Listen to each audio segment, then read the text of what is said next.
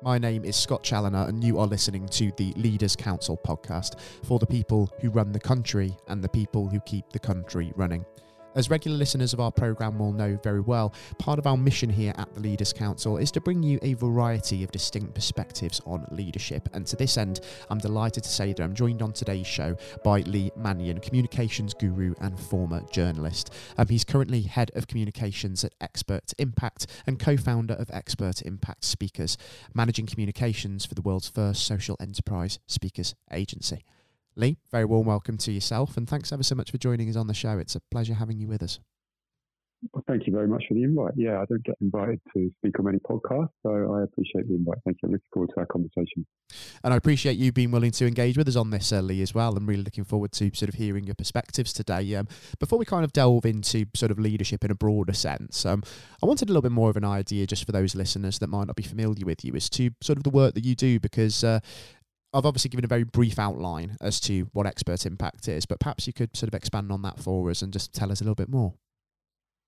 Yes, I can indeed. Um, so, Expert Impact started as a charity in 2014, and essentially what we do is we match the leaders of charities and social enterprises with uh, people who've done very, very well in business.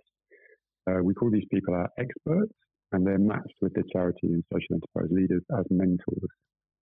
So we have about 80 plus of these experts now. Um, you will have heard of some of them. So um, Tim Smith, who runs the Eden Project down in Cornwall, uh, Carrie Longton, who's one of the three co-founders of Mumsnet, and Charles Dunstone, who um, started Carphone Warehouse and now heads up uh, Talk Talk. We've got people of a really good caliber, and they volunteer their time to um, help leaders. We call them social entrepreneurs. I hope everyone on your podcast is familiar with that with that term. But help the social entrepreneurs to grow their social enterprise or charity so that they can effectively make more impact in whatever area they're working in. Um, to add a little bit to that, we were previously um, funded by donations, by grant funding. Um, but the great irony was that we were supporting social enterprises mostly, so businesses that work for a positive social or environmental good they all sell uh, services or products, and we were trying to work out what we could sell. Um, and then we realized we had all this knowledge, not only the 80 or so experts, but also the 500 or so social entrepreneurs who'd used our service. And we realized there was a speaking circuit. And so we started an event speakers agency. So now we provide keynote speakers, motivational speakers, hosts, entertainers, and all the profits from that expert impact speakers are used to fund the mentoring charity. Yeah, fantastic. Certainly all makes sense uh, from my perspective. And um, given that your sort of background sort of lay in sort of journalism, uh, did you kind of always know that moving into communications was going to ultimately be your pathway, or did you sort of fall into it accidentally? I've be honest, I kind of fell into it. Yeah, I I had spent four years as a journalist, and I'd been writing about social enterprises in all of that time. Um, and then I went to work for the Thomson Reuters Foundation, which was a good experience, but I found that um, it's quite a high pressure situation. You're probably familiar with Reuters and mm. big newsroom and all that kind of thing. Um, i should confess that I'm not a trained journalist, so I became a journalist by essentially writing about social enterprises and being very passionate about it, and then then picked up the jobs because of that. Um, so I came out of uh, the Thomson Reuters Foundation, and then um, I had quite a few social enterprises in my contact book, and I just let everyone know that I was available, and the communications job became available at Expert Impact. Yeah, fantastic. And um, obviously, your sort of area of expertise, let's say, given sort of your journalistic background and also your experience with Expert Impact, it lies in sort of storytelling, doesn't it? That sort of helps brands sort of become easily identifiable and sort of manage campaigns. And I think the importance of storytelling in sort of making brands sort of more easily identifiable in that way and sort of getting their name out there. Does that have to be intrinsically linked to purpose, do you think? And I asked that question because recently on this program, I spoke to a risk expert and they put to me this idea that purpose is now an integral part of risk management when it comes to businesses and any organization really trying to be successful, planning for the future, mitigating risk. you always have to make sure the why is very, very clear. Um, is that something that you would align yourself with? I mean, I hope that one day all businesses will be purpose led businesses, but I mean, you also have to be very careful about greenwashing. I mean, mm. you know, most most mainstream business is is there to make a profit and then to do something with that profit. Quite often to you know give that to shareholders who've invested. Um, social enterprise is a very different beast, but I mean, I think what's happened in the last maybe decade, maybe a bit more than that, is that um, basically big businesses perceiving that customers want to see that companies are acting properly. Um, and we can see this at the moment. There's a very sort of live conversation about you know massive profits being made by oil companies, basically on the back of a huge amount of suffering in Ukraine. Um, so Shell and BP would probably have a fairly hard job to convince people that they are a purpose-led company at this point. Um, had they said that they were going to give one of their 8 million, 8 billion, I think it was, quarterly profits to Ukrainian charities, or that they were going to, for example, spend 50% of all of that money creating alternative energy, windmills, solar farms, then that may make their brand sit more easily with customers. Yeah, I certainly see where you're coming from there, and again, this kind of links back to a discussion uh, that I've had on the uh, the program before, where sometimes when you are a business, uh, you're maybe a, an entrepreneur, a startup entrepreneur who's got your business to a point where it's starting to scale up. At some point, if you grow exponentially, perhaps you are a purpose led business, but there's always a danger of kind of crossing a threshold where all of a sudden your purpose becomes prioritizing shareholder return.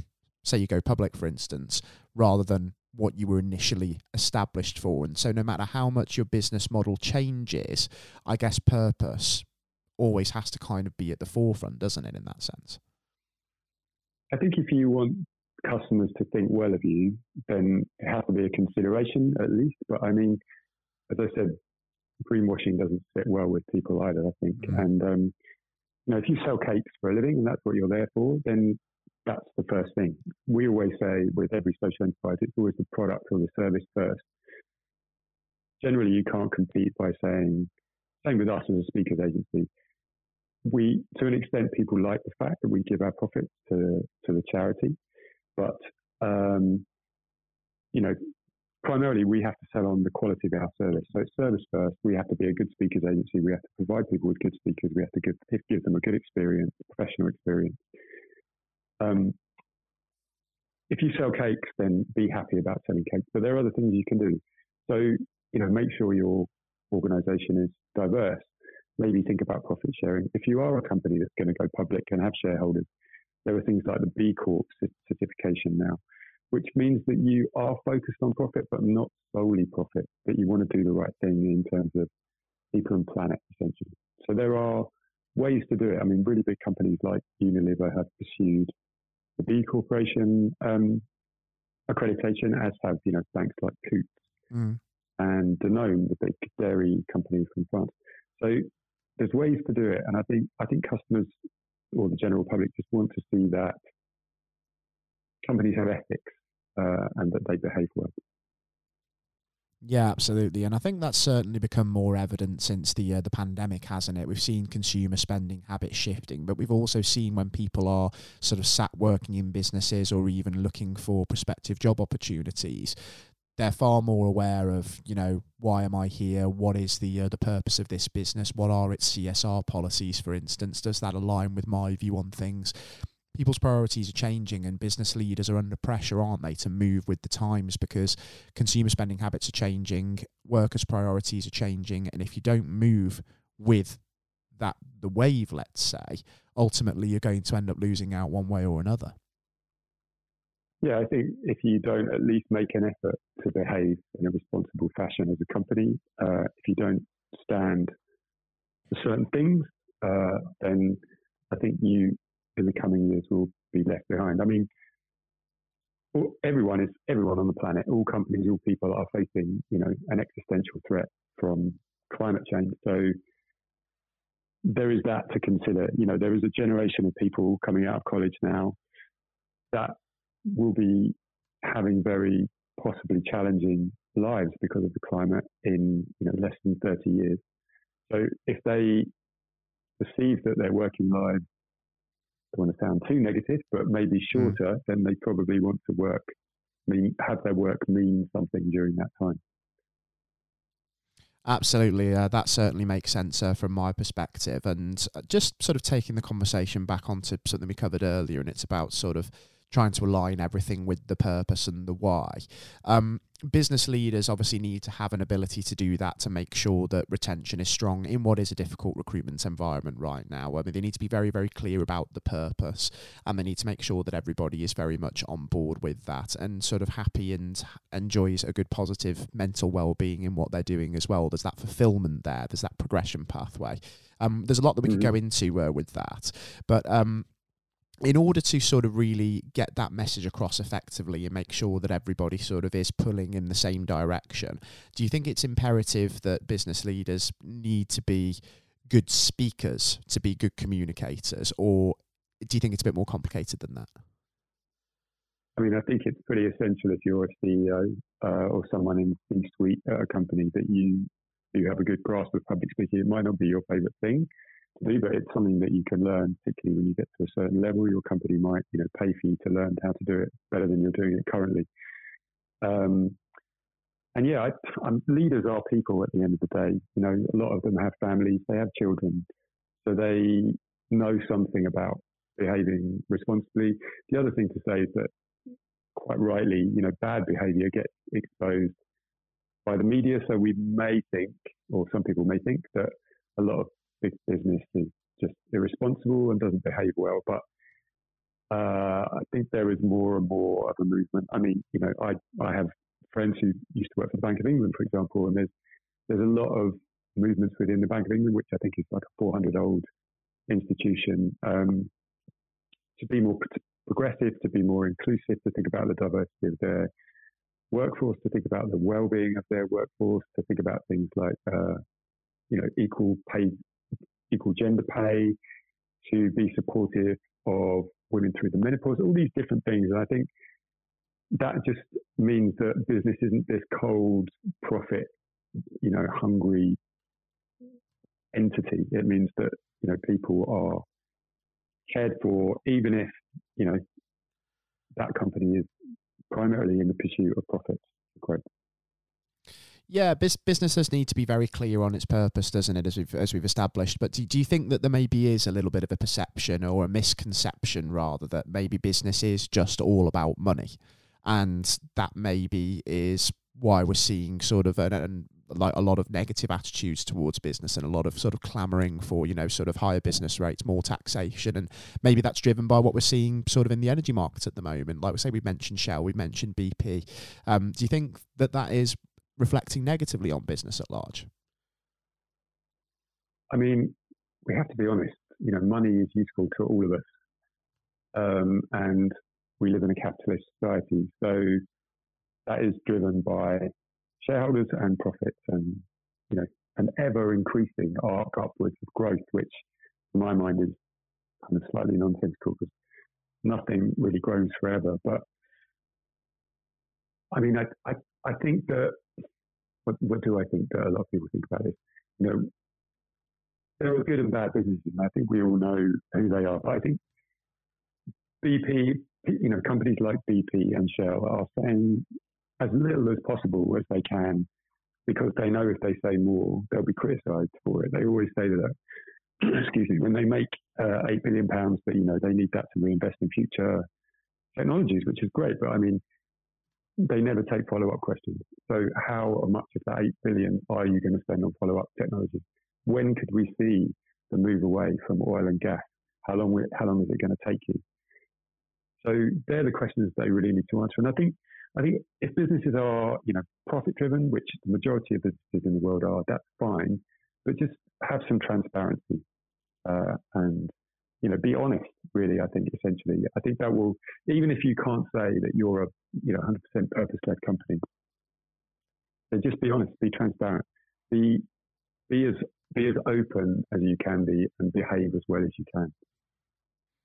And that sort of authenticity and that transparency, I think we need to see that in sort of our leaders as well, don't we? I think, and I think showing that sort of that vulnerability, let's say, because we also have to acknowledge that in leadership roles, we're never the finished article and we're never infallible in our decision making. I think that sort of commands more respect from your colleagues and the people that you work with. When we're thinking about retention in a tough recruitment environment, that's something that's actually going to be sort of quite critical, even if you sort of don't think that it is. Absolutely. I mean, I've worked under leaders who, you know, behave like they're sort of, uh, you know, the, the sort of uh, alpha males, let's say, in the room, and you know that they are super strong. They can work 16 hours a day. They never have any doubts about any decisions that they make. They're, you know, leading from the front. But I mean, I'm very suspicious of people like that. I think some people are very driven. Some people have a lot of, of energy. But I, I sort of think I, I do want a leader who's going to, you know, be passionate and, and you know, motivate me and make me excited about working with them. But I think some vulnerability is always really attractive. You know, to to know that that person's still human, to know that they might have anxieties or worries, to that they might sometimes doubt their decisions. I mean, I have interviewed many leaders as a journalist. Many, many of them say, employ people that are better than you. You know, if you have skills that are lacking, no leader can be good at anything. I think the really good leaders understand that and that what they, they believe in a team essentially. You know, they they might be happy to be at the forefront of that and they might need to they want they want to direct that team. But they're just smart enough to know that they can't do everything and they need good people around them. I think that's very true, and I think um, that sort of acknowledgement of you know sort of vulnerability. I'm not good at everything, um, and that openness it also is something that drives toward positive mental health and well-being in the workplace and i think that's certainly something that very fortunately has more emphasis and more importance placed upon it um, particularly so since the uh, the covid-19 pandemic and is that something that you'd also agree with as well lee that you know mental health and well-being in the workplace is crucial and should be a real hallmark of sort of what leaders prioritize yeah, I think it's so positive that in the last 10 years, you know, it's, it's become much more of an open conversation. Um, and yeah, of course, if you work, if you know, again, I have worked for leaders who basically wanted me to keep working until I, until I dropped, um, and didn't really care about my well-being because they were just either you know part of a bigger machine, or they were the kind of person that you know just thought, okay, well, if this person doesn't think they can handle the job, that's fine. They'll leave. I can find someone else. I think it's it's far. I I would put more into my work if I know that the person I'm working for cares about about me and about you know how my my health and my well being. Yeah, of course brings the best out in people, doesn't it? When you know that you're that you're cared for, um, and on the, on the inverse of that, I suppose, is that you know if people don't feel like their value, not just for their contribution, but also as people, you'll get bare minimum effort, won't you? And this is where you sort of get those those kind of quiet quitters, isn't it? And it's a trap that's quite easy to fall into, I suppose, from a leadership perspective, because you almost create that culture and that environment from what you don't do rather than things that you openly do wrong. It's sort of not having the effort or putting the effort in rather to go and have these conversations with people to make things clear, to show gratitude that sort of snowballs and creates these situations, I guess. Yeah, absolutely. I mean, I two things on that really. One, I think um, you know I've worked with people in the past where you only were told or got feedback when you did something wrong, and I think you know definitely praising people when they do something is is really important. But also, I just think there has to be an acceptance that people are complex, and if you have, you know, any team that's bigger than three or four people, you might have somebody who's very extrovert, you might have somebody who's very introvert, um, but you might have somebody who is very vulnerable and is, you know, able to show a sort of more genuine part of themselves, more authentic part of themselves, and there may be other people who want to keep their guard up. So you have to traverse all of these sort of different psychological makeups and I just I just think show empathy at the end of the day. If you know, often you you have colleagues who are very different to you are, but you still need to kind of have some empathy for the way that they are as people and the way that they work. Yeah, I, t- I totally agree. Um, no one leadership style essentially fits all, does it? So I think you've got to take the time out to get to know the individual, what makes them tick, and what works for them. You've got to show that sort of flexibility. And uh, I suppose the next question that I'm going to ask is a little bit sort of a, an antithesis of that, in the sense that you know we we need to show flexibility in leadership. But if you were to describe sort of your own personal leadership style, let's say, Lee, how would you kind of describe yourself as a leader, or would you say that you are sort of interchangeable in that way? Well, so firstly, I'm I'm quite hesitant to to uh, describe myself as a leader. I'm quite flattered by the uh, by the description, but I mean, I'm I, I, feel I have an advantage in that. You know, I'm a middle-aged man, and I'm not somebody that's just come out of college. So I've had 30 years of working around people. Um, so I think I have got that empathy. I think, as I've just said, but I think it's pretty crucial. Uh, I completely know that I'm not good at everything and that I need, you know, people around me who can do things uh, well that I that I'm not very good at. Um, and I'm happy to take decisions, but I do prefer to always seek the counsel of at least one or two other people when I'm making, you know, really big important decisions.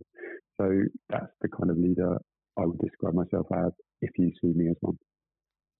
Certainly makes sense uh, from my perspective and i think there's a lot that people can really take from that you know there's a lot of humility there in leadership maybe not necessarily wanting to be associated with the leader tag let's say straight away and that people can certainly really take a lot from that and um, just before we, we wrap up on the uh, the program Lee today i mean i do want to talk a little bit about the uh, the future as well before uh, because um, we are entering what is a difficult economic time at the moment. You could argue, of course, that we're already in one. Um, but as we sort of try to negotiate that, and you know, you're working with business leaders to sort of enable them to become better communicators, to become better speakers. I'd be interested just to understand what some of your priorities and your visions are for the for the upcoming twelve months, and indeed, where do you see yourself being by this time next year, when hopefully things are a little bit better? Yeah. Do you mean myself personally, or do you mean the, the, the speaker's business or the expert impact as a whole? I, I, would I would say as a whole, I would say certainly um, talk about uh, as as an from an individual perspective, but also uh, with regards to the uh, the businesses as well. Yeah. Okay. Well, so with regard to expert impact speakers, I mean we are a, we're an early stage startup, and early stage startups are bloody hard work for one. um, uh, but what we've found in the time that we've been operating is that we have a foot in the market, which is great. People are responding to the brand and the marketing and the comms that we've done, which is great. The bookings are coming in. So we have a business. We've established a business. So the next stage for us really is to grow that business. Um, we have a five year plan so that um, we still have a little bit of grant funding left from for the charity from the days where we were taking grant funding we've got a sort of five year plan for the speakers agency to completely fund the charity sort of by five, by year five. So we're working towards that. Um, for me personally, I mean, I've been a little out of my comfort zone. You know, as you said at the start of this conversation, I'm a storyteller. I have been a little out of my comfort zone for most of this year since we launched um, the speakers agency. It's been great for learning. You know, I have been writing about early stage businesses for many years. And, you know, people have told me the stories of it, but I think it's only when you actually go and do it that you understand what a big challenge it is, really. So I'm learning a lot about myself. Um, I'm learning a lot about business. And um, that is all mostly positive. Occasionally, occasionally it's difficult to deal with, but mostly positive. I would think in a year's time, uh, I mean, just for us to be more established, um, to uh, you know, just to be at the stage, hopefully, where we know there are fallow periods in a year, but we always know that over a year we will get a certain amount of business, that we can forecast a certain amount of business, um, and then ultimately for us to prosper, because the more we prosper, the more impact the charity can make. So that's the really important bit, really. Um, yeah, that's that's the really important bit. The more you know, if we if we do really well, then the charity can continue to support more and more social entrepreneurs. We supported 110 last year, so I'd like to think in a year's time, uh, when the speakers agency is more established, we'd be looking towards 150 in the next year, and then on to 200 the year after that. And like I say, hopefully we do see that significant growth that you're looking for and um, a real sort of uh, fulfillment of uh, those ambitions. And I'd relish the opportunity, certainly, maybe a year from now, Lee, to uh, to welcome you back onto the show just to kind of see how things are all coming together for you. And uh, um, between now and then, sort of wish you all the best with the uh, the sort of building up of the uh, the business. I'm sure there'll be some more lessons to be learned during that time, and hopefully some real positive anecdotes to share along the way. Thank you, Scott. I'd be happy come back and thank you very much for having me on today. It's been a real pleasure and a real eye opener as well, uh, from my perspective as well, in sort of the journey that you've taken to sort of get to where you are today and the, the vision that you have for building up your business and some of those challenges that there might be on the horizon. And it's important as well that, you know, where there are the setbacks, that we respond to them positively and we go in with that win or learn mentality. It's a message that we really try and get across um, on this show and uh, through plenty of uh, sort of the content that we put together, really. And as I say, Lee, it would be my pleasure in future to welcome you back. And I'm sure the listeners also share the sentiments that I have as well, that it's been a very, very good interview today. And I've really, really enjoyed it. Okay, thank you, Scott. Fantastic. And um, to everybody tuning into today's programme, I do hope that you have thoroughly enjoyed hearing from myself, your host, Scott Challoner, today, and our guest from Expert Impact, Lee Mannion. And to everybody listening in, until we're back next time with a whole new perspective on leadership and current affairs, please do take care and goodbye.